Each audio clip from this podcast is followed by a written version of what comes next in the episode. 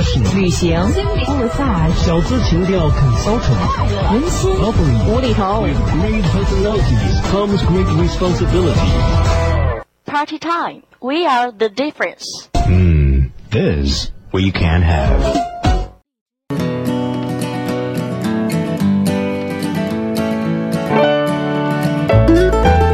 从里昂乡村的甜美红酒，到瑞士街头的手工糖果，从吉普力的龙猫，到捷克街的卖唱艺人，所有好玩的、有趣的、知道的、不知道的，都在这里。欢迎走进段一家的私房收藏馆。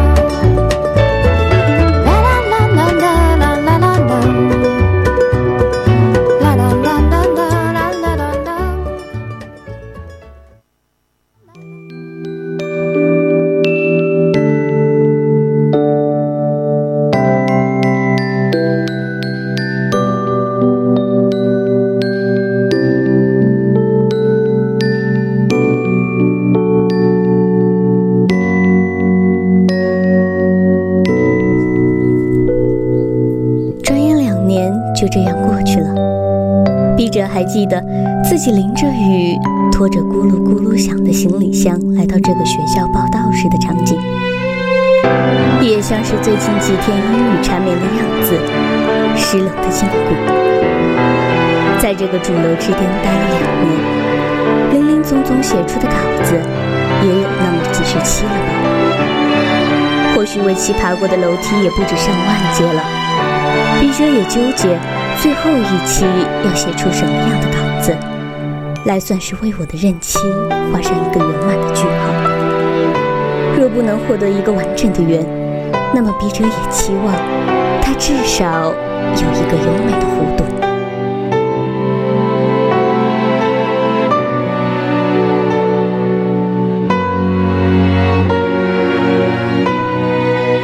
有必要介绍一下最近大热的《釜山行》。着蛮高的期待。看完这部电影之后，有种意料之内的感觉。韩国很多电影都捆绑着将人性道德或是法律赤裸地摆在大众眼前，比如此前介绍过的《熔炉》，还促成了法律条例的颁布。单看这，笔者便觉得了不起。至于说到《釜山行》，或许是脑袋里接受此类型的韩国电影太多，好看是好看，但看完之后也觉得有些兴趣索然。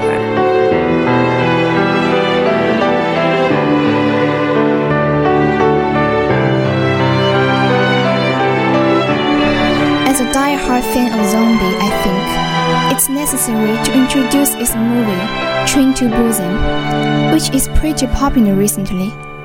When it comes to South Korea films, I always have high expectations. But it's just as excellent as I expected. It's normal for Korean movies to show the humanity and the law barely. When as the movie silenced, Train to Busan is great, but it appeared a little boring after I read a huge amount of movies and assimilate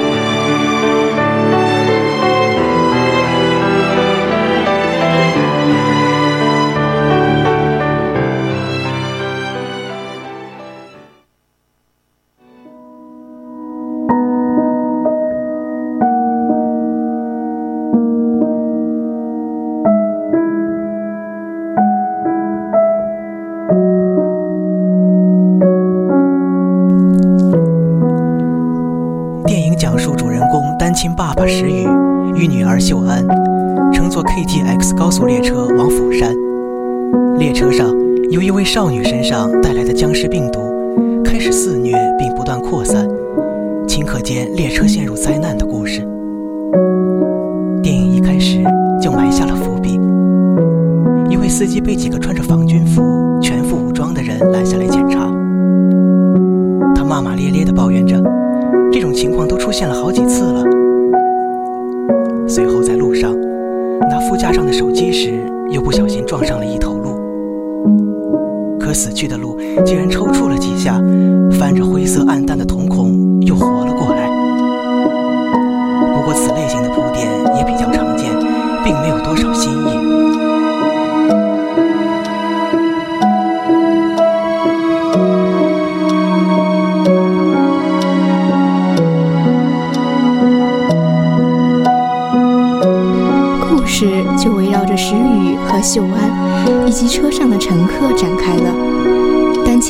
石宇代表了一类人，因忙碌的工作而忽视了家庭，偶有想起女儿的生日，却不知女儿的喜好，别扭地去询问下属的意见，最后送了一份昂贵但是已经在儿童节送过的礼物，而石宇的妈妈和女儿就待在偌大的公寓里。没日没夜地等待着自己的儿子和父亲在深夜下班，或许已经忍受不了这种煎熬。秀安坚持明天就要去釜山找妈妈，但是石宇正陷入了工作中很重要的选择。这时，石宇的母亲嘀嘀咕咕地说了一句很打动我的话，她说。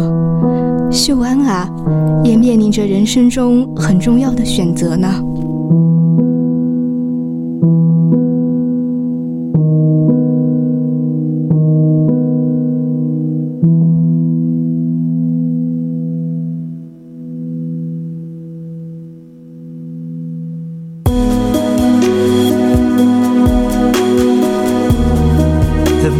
tells a story that a single father Shi takes a daughter to Fujian to see her mother. However, a series of horrible things happened. As a fund manager, she spends too much time on his business and ignores his family and daughter. As a result, his wife leaves him. He doesn't remember those memorable moments and says his daughter she'll understand watch his mother in Fushan tomorrow. Eventually, he decides to go with his daughter when they both face the difficult choices.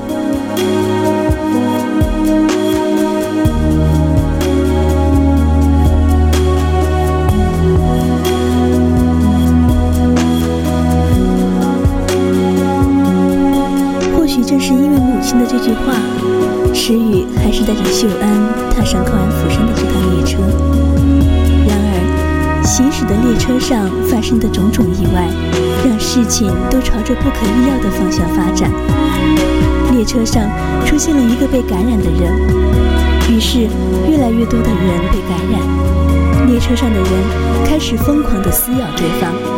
石宇关上了一节车厢的门，才让混乱的场面有了一个暂时的停歇。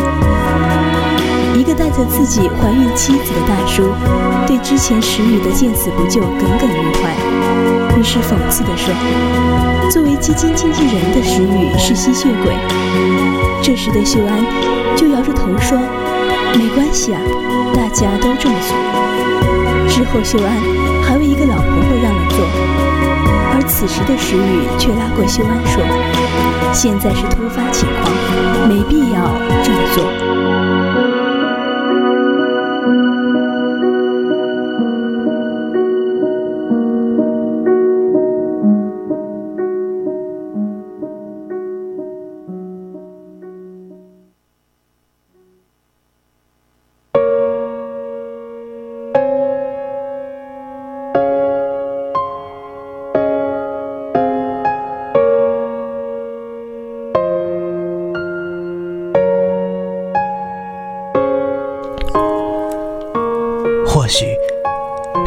患难之中的真情，渐渐打动了石玉。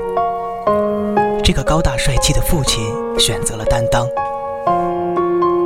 在最后一辆开往釜山的列车上，他为了保护之前那个怀孕的女人，而选择让丧尸咬了他的手腕。他就在尸变的过程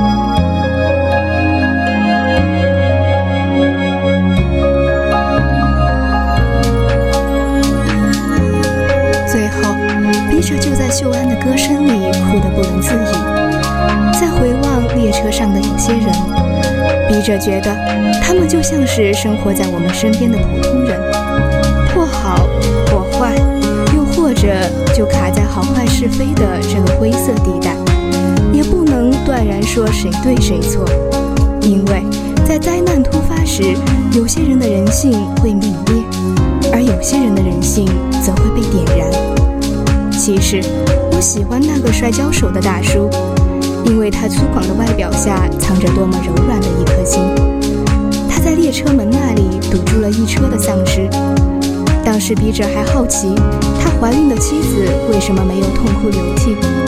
但或许在如此混乱的情况下，丧夫的悲痛都变成被磕落的带血牙齿，被咽进了肚里。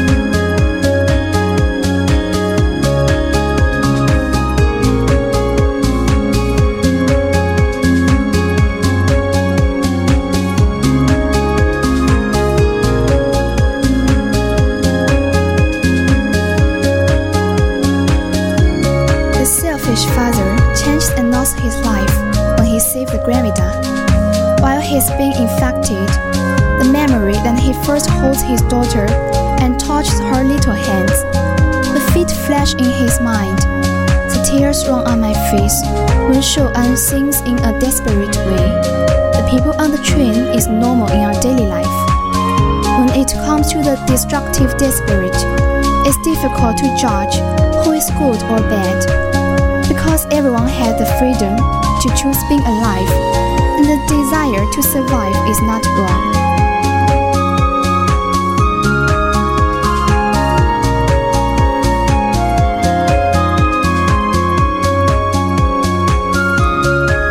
至于说到那对少男少女，笔者简直觉得他们是我对灾难中还怀有纯洁美好的执念，那样懵懂而不需言语过多的年纪，那样干净温暖的男孩，那样不顾危险，第一反应。就是握着棒球棒挺身而出的简单果敢，还有那样留着长发、笑容甜甜的女孩，那样喜欢就毫不掩饰的自己，那是多么好的年纪，就像捡拾不完的阳光碎片。最后，男孩拥着女孩的尸体，也被死死地咬住了脖子。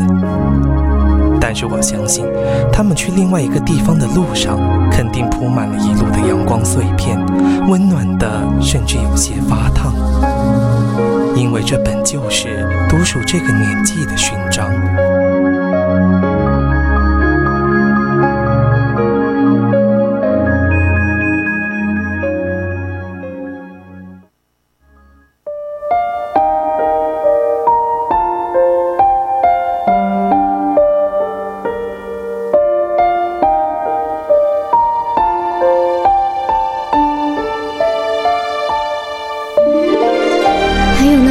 上了年纪的老姐妹姐姐一辈子都在奉献，为了家庭，为了子女，可是从来都没有为过自己。而妹妹呢，还依旧打扮得很时髦。姐姐在上车时还煮了鸡蛋，这样的老太太实在太贴近了我的生活，就像是我那个头发花白但依旧喜欢操心的奶奶。最后，姐姐被咬。成了丧尸，妹妹一边责怪着他，一边打开了门。被兴奋的丧尸瞬间抹去了身影。至于另外一个人，金常务，笔者不知如何评说，因为在键盘上辱骂着这样自私的人的人们，在灾难发生时，说不定会是一个更加变本加厉的金常务。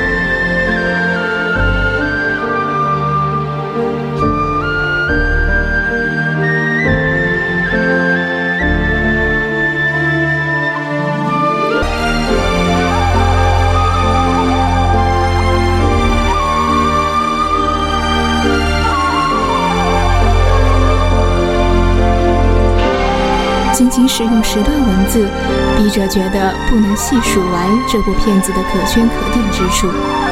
网上关于这部电影的点评铺天盖地，但是笔者最不能接受的是用一种调侃和略带粗俗的语气，在几分钟内讲完这部电影。因为对于很多经典的电影来说，这无疑是一种侮辱。同时，《釜山行》的上映让很多网友们感叹：中国好久没有这样不重特效、不重颜值，而又不重其他商业价值的电影了。笔者还记得小时候电视上可以看到好多好看的电影，现在外面各式各样的电影院都有，3D、IMAX。虽然眼睛上的盛宴有了，可是好多时候心里反而落空空的。这种感觉就像是把什么东西忘在了小时候。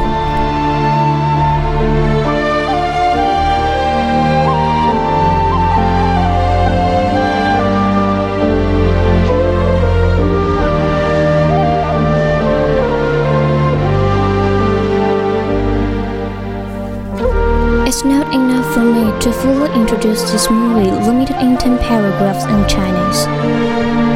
The comments and the words about this movie could be seen everywhere. But I'm so strongly against that introducing the movie in a rude and impolite way. That insults some classical masterworks with the show of the train to Busan. Chinese netizens say, we like movies like this. It reminds me that I could watch so many wonderful movies on the TV when I was a child, which couldn't be found in theaters nowadays, and makes me feel I lost something in my childhood.